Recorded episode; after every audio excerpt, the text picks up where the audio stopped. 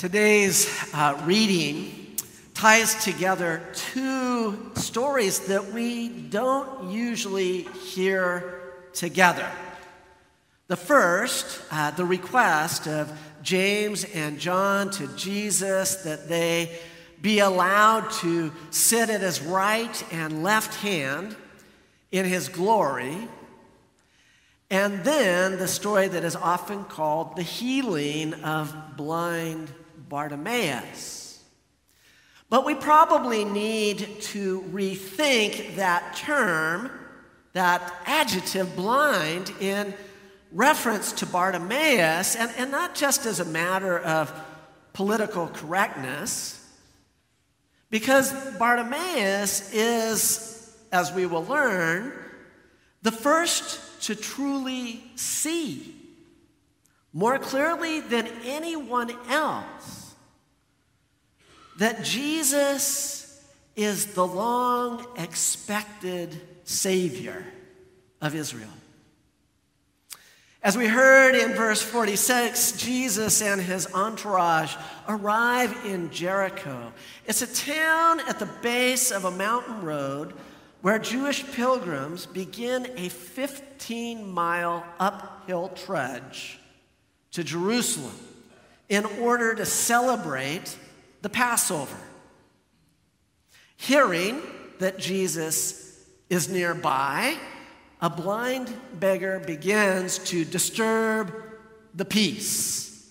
He is so disruptive, as verse 48 tells us, that many ordered him sternly to be quiet. Now, this is another one of those times where the Bible says it a lot more nicely then it probably deserves to be translated. It probably should be translated everybody yelled at him to shut up. And why is that? Because Bartimaeus isn't only yelling, what he is saying is dangerous nonsense. He's calling Jesus son of David which is crazy, politically charged, dangerous talk, especially at the onset of Passover, where the Romans are on uh, tenterhooks about a, a possible Jewish rebellion every, every time Passover arrives. Remember now that, that the Gospel of Mark, unlike Matthew and Luke, doesn't have any of those genealogies that connect uh, Jesus uh, to, to David. Uh, there's no story of him as a child. my, Jesus is an adult. And yet, this blind beggar is yelling at Jesus that he's the son of David, as if, as if a carpenter termed rabbi from the no count town of Nazareth could actually belong to the royal lineage of Israel's greatest king. And what's more is that Mark's account of Bartimaeus' actions are consistent with what he's saying, his belief that Jesus is the true heir to King David's throne. So let's look at some of what reveals that he believes exactly what he's saying that Jesus is this long anticipated Messiah. First, Bartimaeus uses that term, son of David, when he calls to Jesus. This is unmistakably a messianic term. Which is why, as I said, it's dangerous to say in connection with the Passover, because David was, you know, the, the great warrior king of Israel. And then, second, notice that what, the first thing that Bartimaeus asks for, it's not um, healing. The first thing he asks for, he says, Have mercy on me which means he does not presume to have standing to come into the presence of royalty. So it, uh, uh, the, the idea of, of throwing yourself on the mercy of the court, it doesn't come out of the judicial system.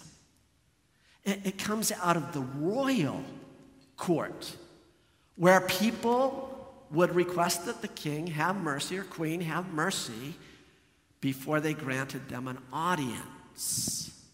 And this is, a, you know, the monarch is the final appellate court judge, Art. and we still observe this ancient practice today when uh, the president or governors can, can um, uh, pardon those who have been justly convicted of a crime. But thirdly, it is only after Jesus grants Bartimaeus' plea to be heard, his case to be heard, uh, that Bartimaeus then asks to be healed, to see, which reveals that he knows that this messianic king is not a warrior,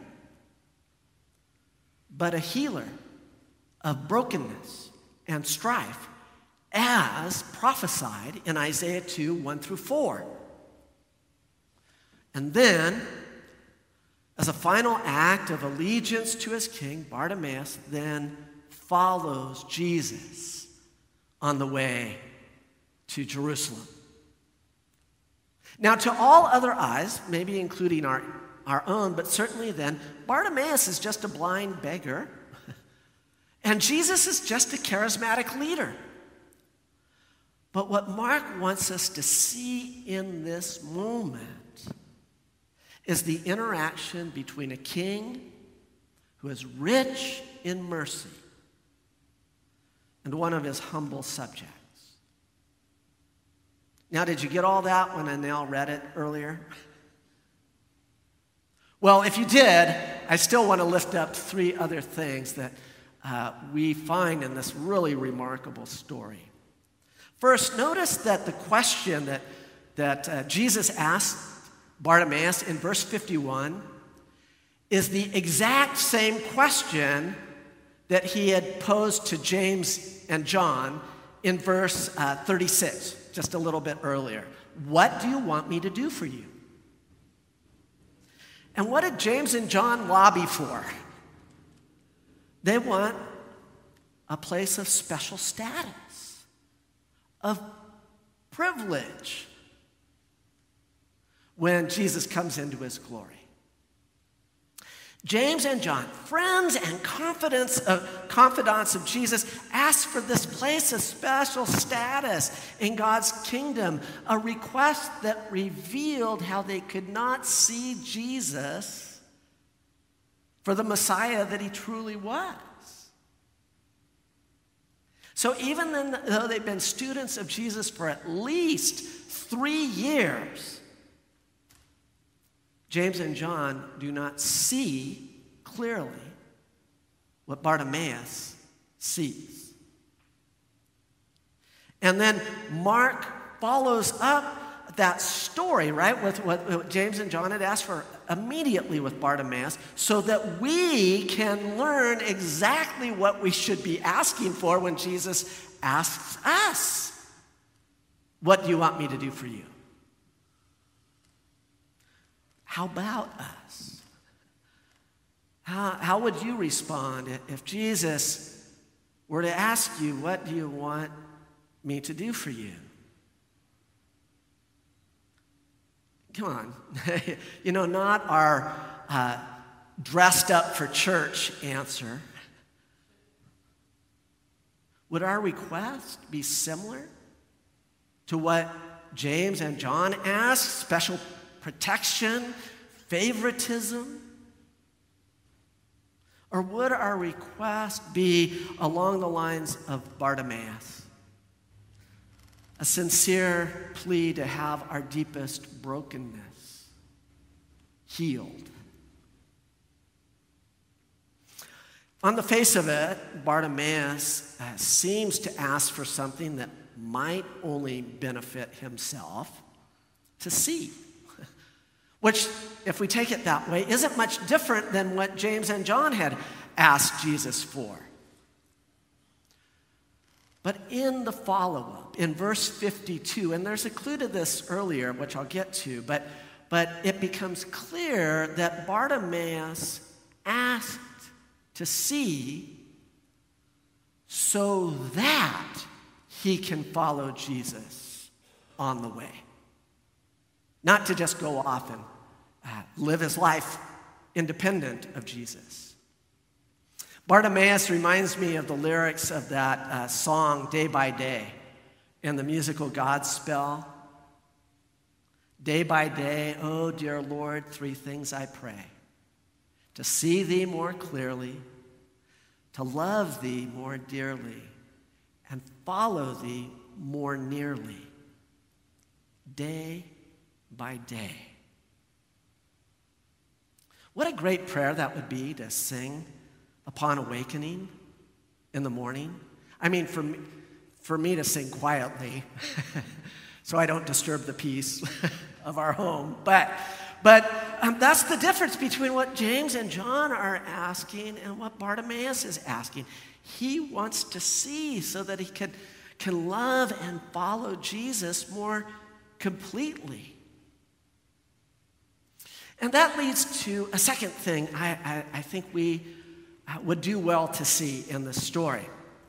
Right after uh, Jesus grants Bartimaeus an audience, verse 50 tells us So throwing off his cloak, he sprang up and came to Jesus.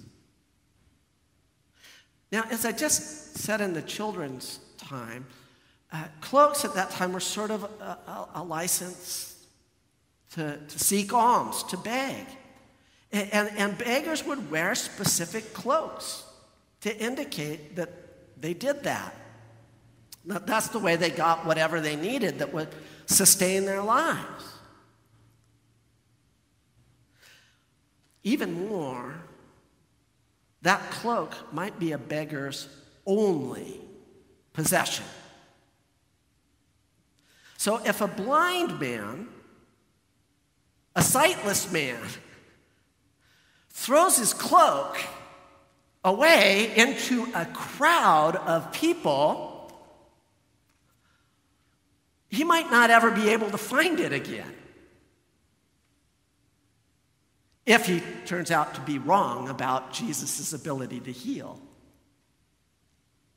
Now, contrast that with the story we heard last week about the rich man who could not give up his possessions in order to follow Jesus. This is the critical thing to notice that even before his sight is restored, Bartimaeus casts off the garb that up to this moment has really defined his life. Talk about a leap of faith. Bartimaeus is so confident that Jesus is the Messiah, a healing Messiah, that he acts in advance as if he's not going to need what has defined his life previously. Imagine that casting off the ways that others have known you.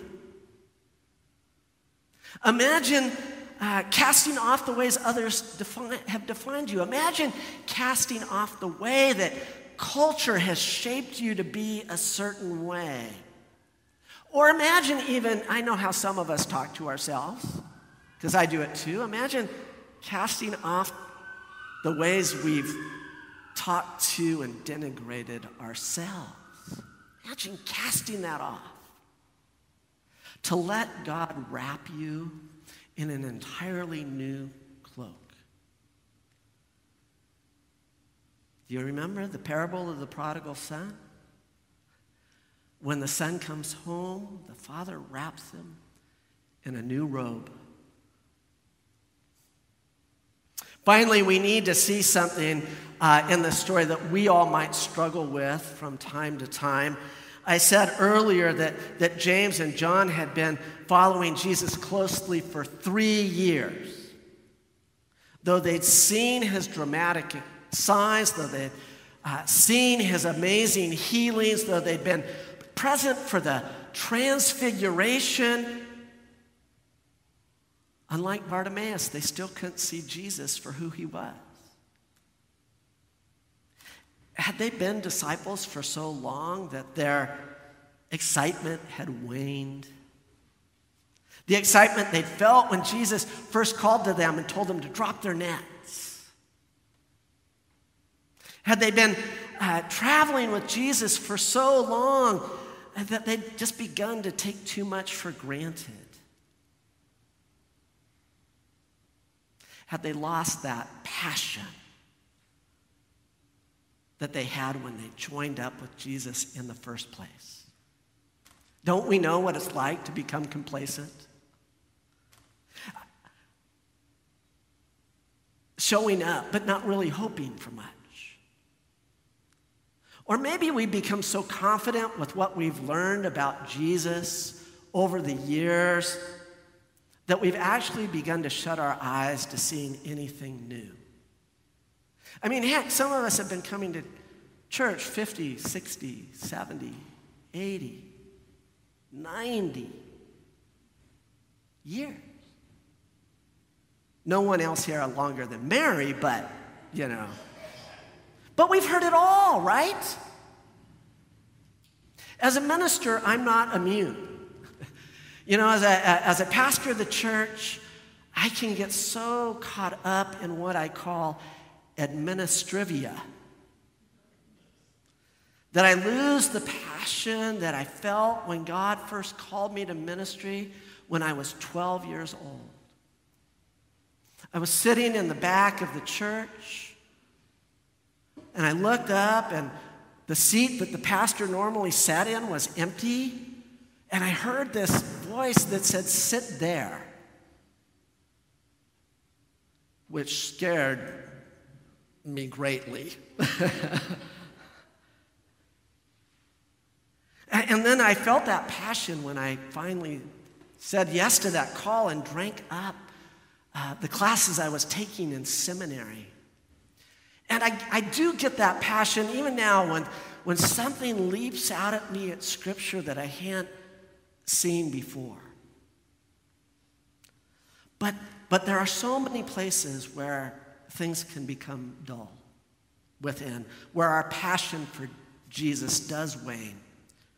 And, and so I think we need to rehearse those words of Bartimaeus. When Jesus says, What do you want me to do for you? Lord, please help me to see. Help me to see. One scholar writes this after a whole series of episodes in which the 12 disciples do not get it.